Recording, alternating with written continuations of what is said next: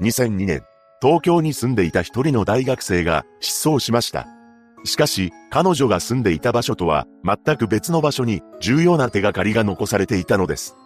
一体何があったのか、詳細を見ていきましょ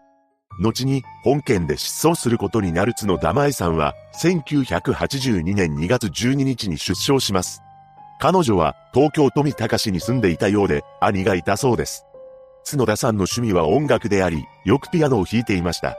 そんな角田さんが失踪することとなるのは2002年の11月のことだったのです。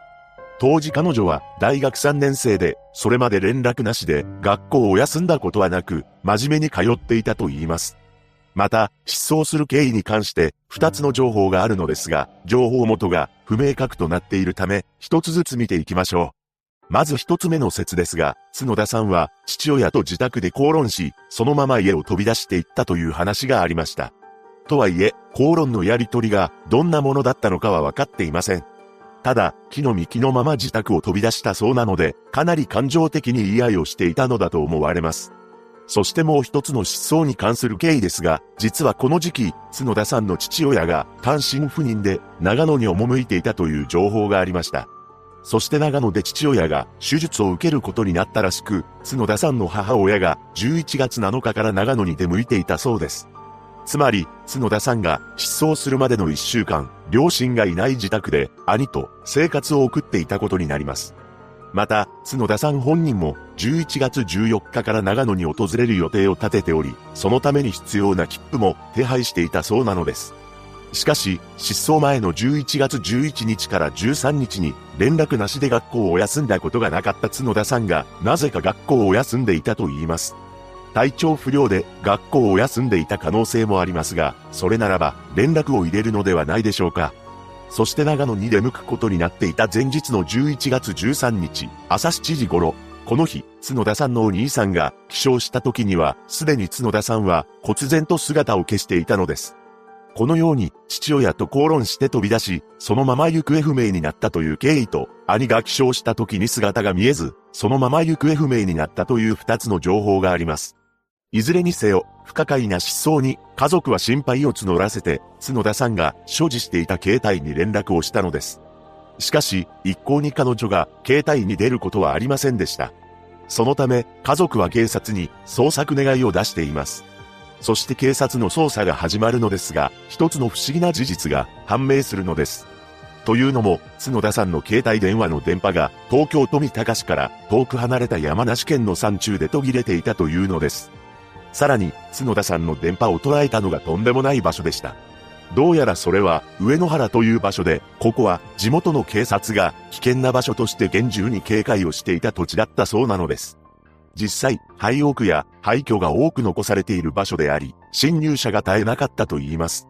その侵入者というのが、廃屋マニアから宗教関係者まで多岐にわたっており、あの有名なオウム真理教の味ともあったそうです。そのため、山の中でも警察車両が警戒をしており、ポスターなども貼られ、注意喚起を行っていました。そんな危険な場所で、一体なぜ二十歳の大学生の角田さんの携帯の電波が確認されたのでしょうか？角田さんが住んでいた東京富高市から山梨県の上野原は距離的に50キロほどのため、決して行けなくはないと感じます。しかし、もしも角田さんが父親と口論したことで自宅を飛び出し、家でを考えていたのなら、わざわざそんな危険な山の中に一人で入っていくとは考えにくいと思います。また、父親と口論をしていなくても、当時何か悩みを抱えており、一人になりたいと思い、家出したとも考えられるのですが、警察は驚きの見解を示したのです。それは、角田さんが、三鷹周辺で何者かに拉致され、山梨県の上野原で、携帯を捨てられたのではないかというもので、さらには、角田さん自身は、北朝鮮に送られた可能性が強いと発表しているのです。そのため、角田さんは、拉致の可能性を排除できない特定失踪者リストに登録されています。確かに、角田さんが失踪したとされる東京や山梨には過去の動画でも紹介した大町ルートと呼ばれる物流ルートが存在しました。大町ルートは千葉、東京、山梨、長野、富山、新潟を抜けるルートで過去には北朝鮮に様々な物資が輸出されています。とはいえ、これだけで角田さんが拉致被害に遭ったとは断定することは難しく、目撃者などの情報もないのです。ここで一度、角田舞さんの特徴を確認していきます。彼女は失踪当時20歳の大学3年生であり、身長は153センチ、体重は44から6キロと、やや痩せ型でした。そしてコンタクトレンズを着用しており、失踪時に身につけていたと思われる服装は、黒のフード付きの短めのジャンパーで、白のスニーカー、そして黒のカバンと MD ウォークマンとされています。この情報が正しければ、父親と口論して、そのまま木の幹のまま出て行ったわけではなく、黒のカバンと MD ウォークマンを持ち出すだけの考えはあったのだと感じます。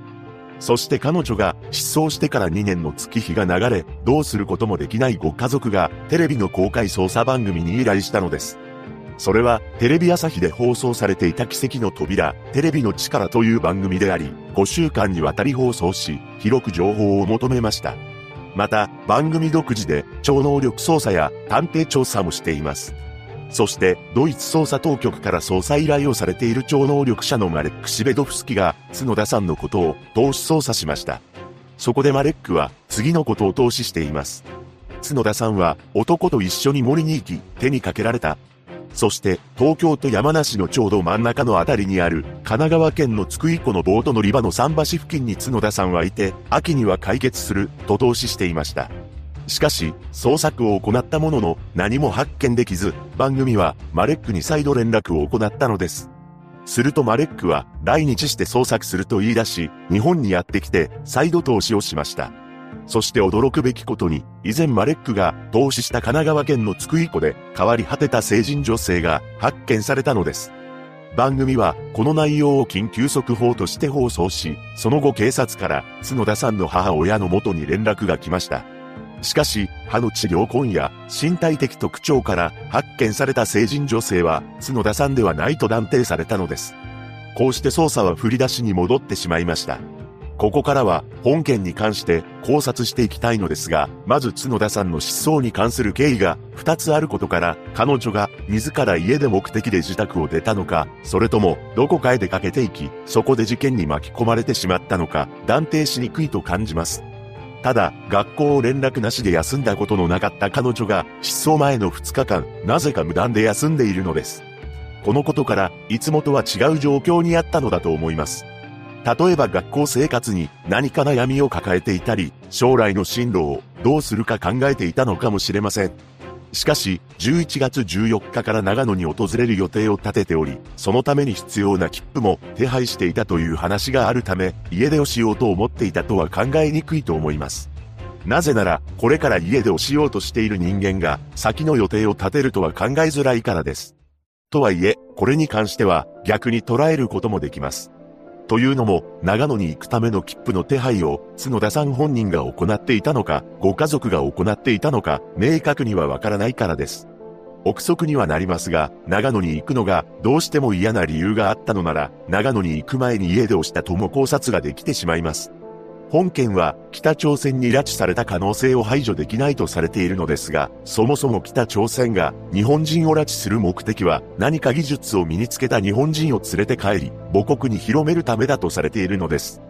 角田さんが大学でどんなことを学んでいたのか不明ですが、もしも彼女が特化した技術を学んでいたのなら、その技術を盗むために拉致された可能性もあると思われます。ただ、彼女の携帯の電波が山梨県の上野原という場所で途絶えているため、当時存在していた危険な組織の犯罪に巻き込まれた可能性もあるかもしれません。一人の女性が失踪した本事件。現在、角田舞さんは40歳になっています。一日も早くご家族と再会できることを祈るばかりです。